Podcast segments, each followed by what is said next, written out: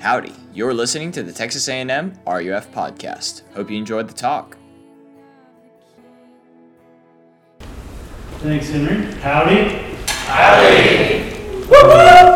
Hey, thanks y'all for coming out to worship night tonight. Glad you're here. Uh, if I haven't mentioned yet, my name's William, and this is my, I guess, second to last time to ever preach here with RUF. So next week will be my signing off, and um, and be sure to come. So there's a few graduating seniors. Be sure to come next week. I want to like pray for all the seniors. We've got a little present um, for you. But um, yeah, glad you're here.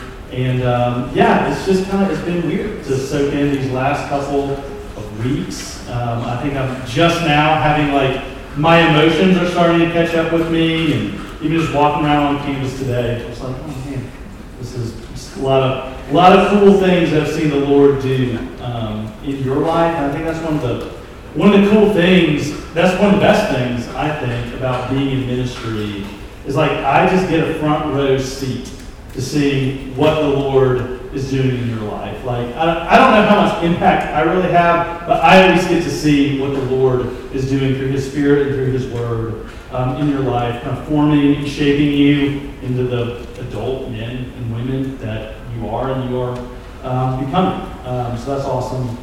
Love y'all lots. Come next week, and we'll, uh, we'll have a good, good last final uh, large group slash worship night um, together. But um, okay, and so on that note of forming and shaping, this semester we've been tracking our way through the Songs of an Ascent, a very important section of the Old Testament book of Psalms, which trace out uh, for us the experience of Israelites as they journey and ascend up to Jerusalem, up to the Temple Mount to meet and worship God in their kind of yearly uh, feasts and festivals. And so, what these Psalms do is they give us a vision for what it looks like to spiritually grow, to go on a journey with and towards God. One of the, what we call that in our Christianese is discipleship. Discipleship. So, these songs are about discipleship, what it looks like to journey with and follow God. Um, and so, if we're doing that, if we're thinking about these songs as really telling the story of a journey, um, then this week and next week, you're kind of at the part of the story, you're at the part of the Songs of Ascent where like you've arrived.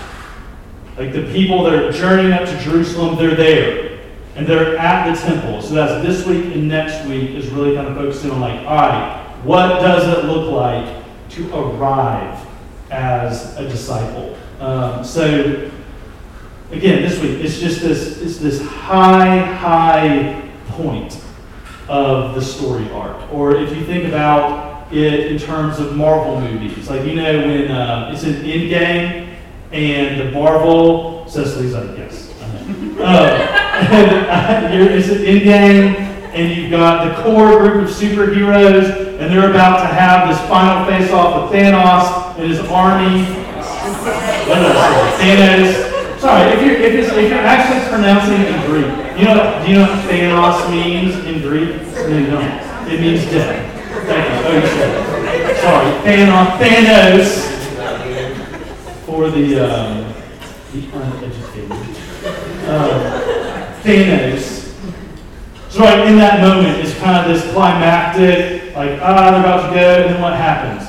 Like, all the superheroes from all the movies start portaling in. It's like they're all they're all there together on the battlefield. It's just this high, high point of like, yes, this is what all these different movies and all these different storylines, they were all converging on this. This is what we want to see. We want to see all the good guys fighting the bad guys. Um, or maybe even a little a sweeter, more sentimental scene in the movie is um, like Lord of the Rings.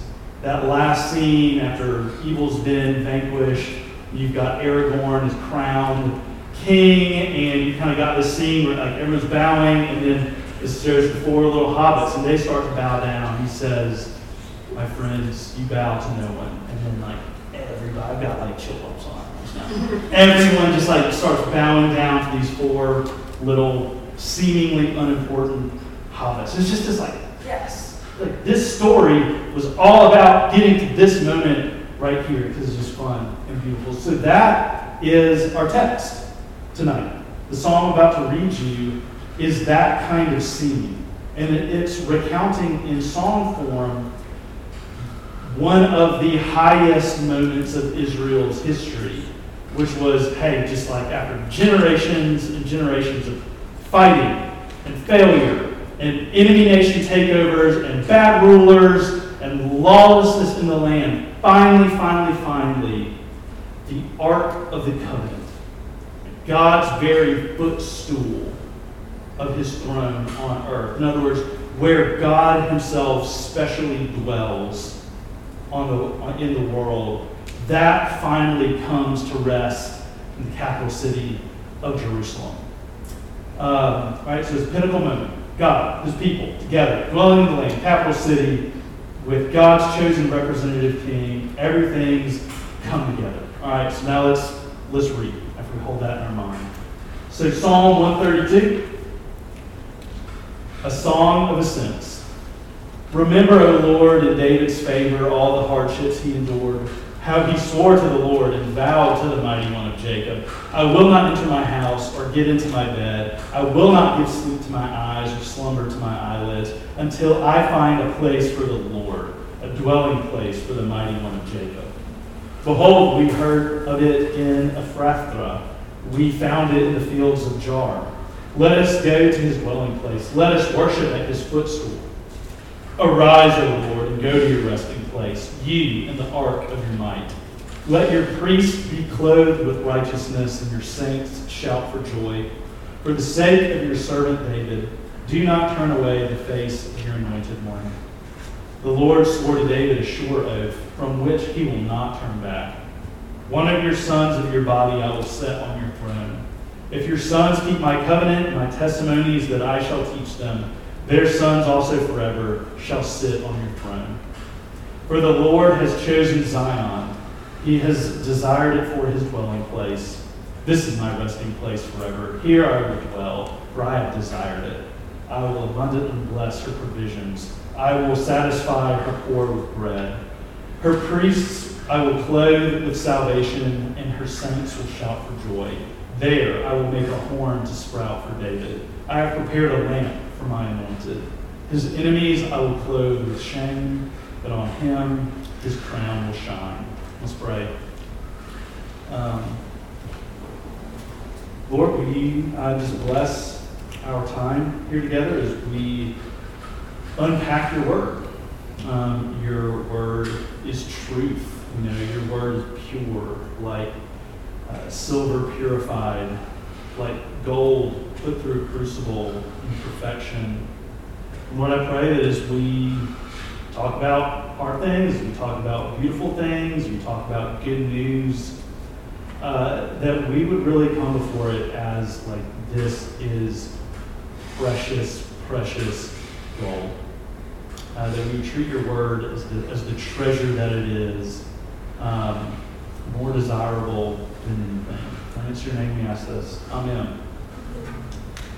In the Dave Matthews song, Grey Street, he describes this incredibly depressed woman, incredibly distressed about her life. And one of the lines of the song is this it says, She prays to God most every night.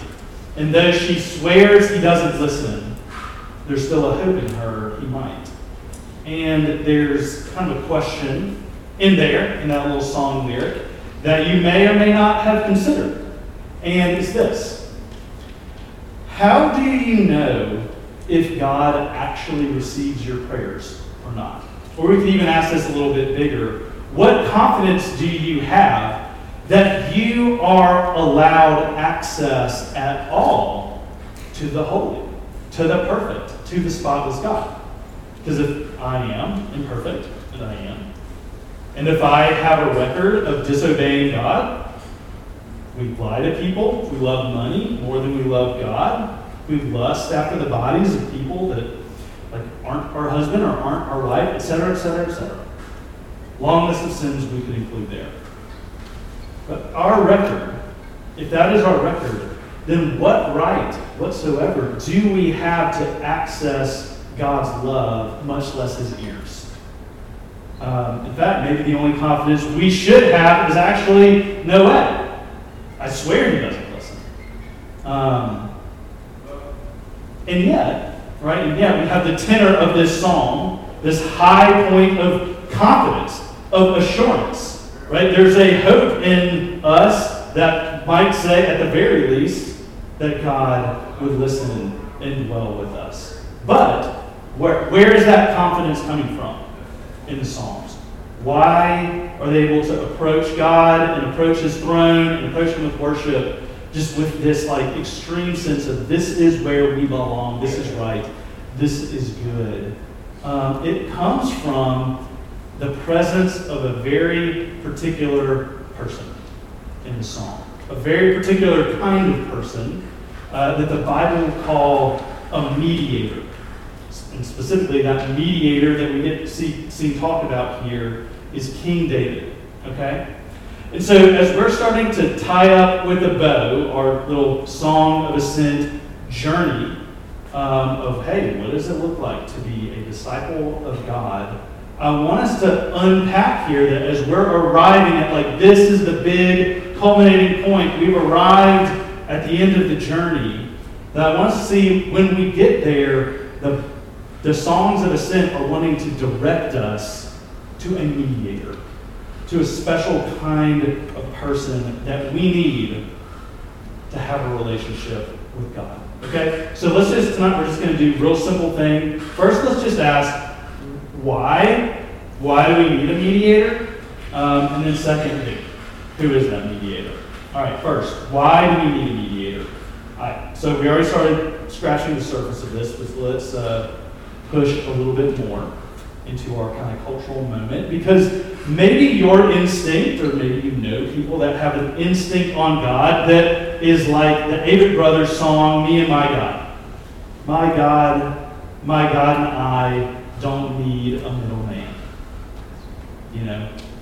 Hey, I don't need any institution or church or theologian. Maybe I don't even need a particular kind of holy text to connect me to God or the spiritual or whatever because I'm an independent, sovereign, individualistic American, and I can do for me, decide for me, and if I like this or don't like that, I can cut, paste, you know, put together what I think is true and good, and maybe even I can put together like, this is what I think God is like, therefore, that's what he's like. Very popular, maybe the most popular way of conceiving of religion and God for most Americans, honestly. But biblical, orthodox Christianity, which is what we here at RUF want to represent, um, has a stout, stout rebuttal to that. And so let me, let me dig into the background of this song to flesh out that rebuttal. Okay? So this song, in the first handful of verses, it's describing the fact that, again, when the Israelites, when they were being established in the promised land as a kingdom, with God as their ruler king, and God had chosen that Jerusalem would be, like, that would be his city. That's where he wanted his tabernacle eventually his, um, his temple to dwell there on Jerusalem, which was built on Mount Zion. Um, and, okay, cool. Um, but the problem was, even as God lifted up David, and he now has this human representative of his kingship kind of walking around, and he's defeated his enemies from within Israel and outside of Israel. He's conquered. He's in Jerusalem. But the big problem is, like, they don't have the Ark of the Covenant anymore. And actually, it's lost. Like, the Philistines have it for a little while. Uh, but after a while, it kind of makes its way, like, back into Israel area, um, and it's in the countryside and the song even here is kind of describing like, hey, we, we, we kind of know where it is now. Let's go get it. Um, and so that is specifically referring to when it says, like, behold, we heard of it in Ephrathah. We found it in the fields of Jaar. It's referring to this specific event in the life of King David um, when they're like, oh, we found the Ark of Covenant. Let's go get it. Right? Let's go get it. Let's haul this thing up to Jerusalem. We're going to crank the kingdom of God up to 11. It's going to be done. Right? It's going to be awesome. We're going to do this thing. But what happened when they did that is as they were trucking the ark up to Jerusalem, it was, it was on a cart. And it hit a bump on the road. And this guy named Uzzah did what any one of us, I think, would have done. Right? He's like, it hit a bump. The ark, is super precious, valuable, this is like God's dwelling on earth, the special place where he says, I'm going to manifest my presence and power. It starts to jostle, right? He, he kind of looks down at the ground with like dirt and mud and ox. He sees about to fall, and he does what any of us would have done. He reached out his hand to just study the ark. And in that moment, God smote him, struck him dead right in the moment. And everybody, there was like a giant, like Woodstock party kind of going on as this was happening. It just all went silent, and everyone stopped and like dumped the ark, ark off just somebody's house nearby, and they all left because they were terrified. They didn't know what to do. Um, and it's because in that moment, God communicated something loud and clear to them, which was this. Uzzah saw this precious golden representation of God's presence. He saw it start to fall. He looked down, saw the dirtiness of mud. He looked at his hand, and he said, It would be way better for this hand of mine to touch the ark than for the ark to fall on the ground. And God said, No, wrong. The ground's muddy, sure. God, the, the ground's my creation. I created it. I declared it's very good. Your hand is stained with sin. It's defiled. And when God is approached by sin, says, I can only do one thing, which is to destroy it, to pour my wrath on it. Not because God's mean, because he's so, so perfectly good. God would have to stop being good for him to countenance um, sin and the defilement of sin. Are your hands clean enough to reach out and touch God? Look, if your conception of God or your conception of how religion or spirituality works is that you can just, like, at your convenience, access God your way, if that's you, look, I, like, y'all know me. Y'all been with me enough. Most of you have. Um, I don't. I don't say things like starkly just for like fire and brimstone shock value, but I feel like it just feels appropriate here in the context of the psalm. If that is kind of like it, just religion my way, I am warning you out of love and care for your eternal existence. You are on a journey that leads to destruction. Because the living and true God has made it crystal clear in his revelation of himself that because of our guilt and our imperfection, we can't approach him. At least in and of ourselves. We have to have a middleman. Sorry, Avett Brothers. I love your music. You're wrong on this one, though. We have to have a mediator. We have to have something or someone that can stand in the gap, but give us access to God without us being destroyed. That's why we need a mediator. Okay? So, point two. Who's our mediator? Jesus. Amen. Let's pray. Um, just kidding. Uh, but it, it's true, all right? First, First Timothy chapter 2, verse 5. For there is one God, and there is one mediator between God and men, the man Christ Jesus. Okay, so that's the answer. New Testament gives us the cheat codes. That's great. Let's let's show our work though. Okay, let's show our work. How does Psalm 132 point to what First Timothy says? Um, all right, so the psalm, going back to it, after indicating in the first couple of verses that there was a, a skerfuffle, to say the least, with getting the ark to Jerusalem, the voices of the psalm are singing out, Hey, eventually, arise, O Lord. Go to your resting place, you and the ark of your might. Let your priests be clothed with righteousness, and let your saints shout for joy. For, for what?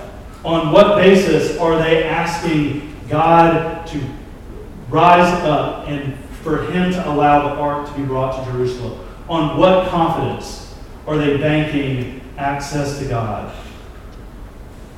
For the sake of your servant David, do not turn away the face of your anointed one. So, why would they lean in on David for that plea to have God's presence dwell with them?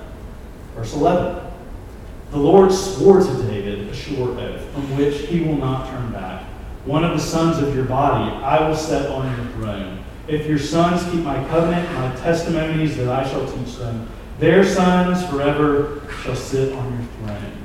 So you see, God entered into this unique and special covenant. And if you're not familiar with that word, uh, it just means like a blood bound relationship. Um, and he entered into that with David, that one of his descendants would reign. And this, like, he would be this perfect, kingly representative of God, ruling God's people perfectly forever. Um, and here's the surprising thing that God did that shocked his people is that to make sure this covenant actually got fulfilled, to make sure that a son of David actually was righteous and pure and kept the covenant rules and testimonies of God. Because guess what? A lot of the Old Testament, you go read it, guess what the sons of David were not? Not very righteous. To make sure there actually was one, God Himself stepped into the flesh of a son of David, born in Bethlehem, in the city of David. And so what that means is, so what David, even just in his person, represents. So this whole covenant with David, what this was all pointing to all along was that instead of God asking human beings in our sinfulness to hopelessly try to climb up into his presence and get blown away in the process, he actually climbs down to us. And he creates this perfect mediator between God and man, the truly God and truly sinless man, to bridge that gap between us, to be the access point we so desperately need to have a relationship with God. Um, I've told this story a bunch of times before. Um, some of you might remember it. Uh, when I was in my last year of seminary in Jackson, Mississippi, um, I, I, knew I was coming here to A&M, and A&M was playing Ole Miss in Oxford. Um, and my brother had free tickets to the game. And I said, hey, you have like a vested interest in A&M now? Want to go to the game? And I was like, yeah, come on.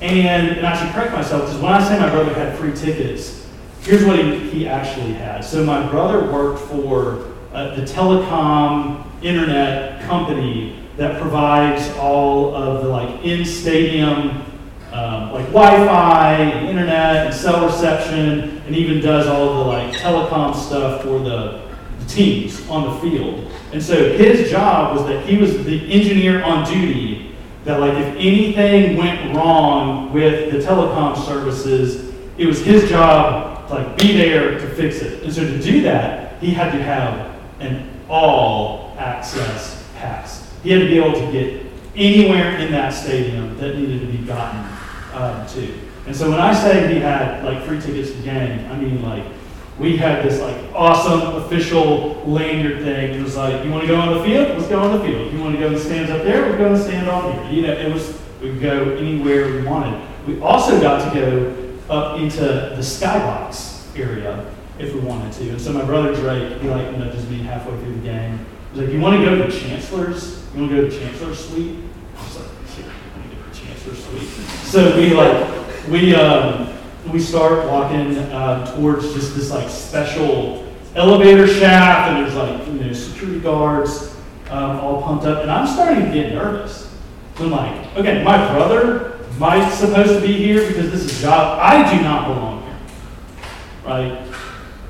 Um, this is not where I am supposed to be. But we walk up, my brother flashes his pass on the lanyard. I'm like, you know, kind of show mine. And the security guard's like, come on, come on. And we hop up on the elevator and we, you know, go up into the box thing. There's just like all this amazing food and food and chicken fingers and cookies everywhere. And we're just like, yeah, this is VIP life. All right? Um, here's the thing.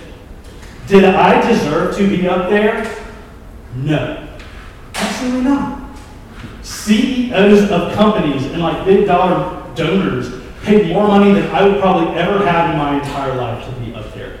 I did not belong up there. But I belonged up there, just like everyone else. Not because of me, or my work, or my value, but because of my mediator, because of the work and the position of my brother and the status that he gave me, that he ushered me into the high place by draping me with his identity. That's a beautiful picture. It's a beautiful picture of the gospel. It's actually not a perfect metaphor, though. Because what Jesus actually does for us is an even bigger work. Um, let's key in on one more verse. So this is God speaking now of the of the Davidic king, verse 18. His enemies I will clothe with shame, but on him his crown will shine. Um, and so what this is saying is that, like just as we've already covered, God is good. He is just. He cannot deal with sin any other way than pouring out just his clean, holy justice on sin. So it's one thing for him to look at Jesus um, and at the perfection of Jesus and say, yeah, You've got unfettered access to me, come on. But it'd actually still be wrong if God, if, like God would actually have to stop being good. He would actually have to stop being himself if he were to just look at us and say, okay, yeah, you can come in too. Like, Jesus is perfect, whatever, I'm just going to overlook your stuff and come in too. Unless unless our mediator not only earned a perfect righteousness for us, but also, also clothed himself as an enemy. He actually clothed himself with our shame so that God could pour out his clean wrath on that for us too. Right? So imagine instead, what would it, what would it cost somebody to, to break in and get caught trespassing on a skybox. Maybe you get arrested, get financial fines, maybe you'd be banned from the stadium forever, maybe somebody would tase you. Um, what if my brother not only gave me the shining crown of his access, but also got treated for me as if he didn't belong there? And look, I get all, all illustrations kind of break down eventually. But that would actually be pushing closer to the reality of Jesus' mediation for us. Not only does he give us his beautiful, perfect, spotless righteousness, he also takes all of our unrighteousness and he just cleans it out by him taking the wrath of God to the last drop. Friends, why should we feel a bold sense of access to God? And I mean that. Like, I mean, storm the throne room of heaven with our prayers kind of access, confidently knowing that God's loving affection and fatherhood are smiling on us, and there is no chance, there is no chance cosmically that He can have any other disposition towards us other than that.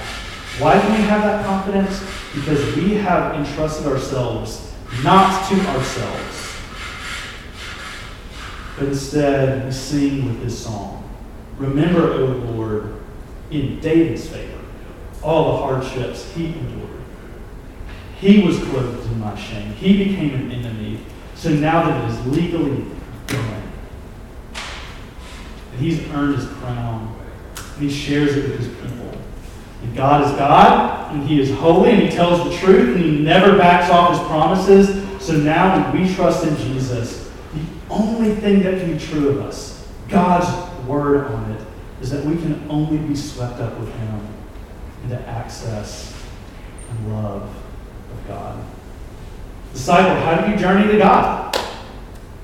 Jesus said the way is narrow, the wide, the uh, wide is the path that leads to destruction. And Jesus says all sinners are welcome to travel through the access point of Jesus. Would you consider that an invitation? Let's pray. Um, Lord Jesus, teach us. Teach us as we are following you, as we are learning from you, why it is so important, why it is so necessary that you stand in the gap.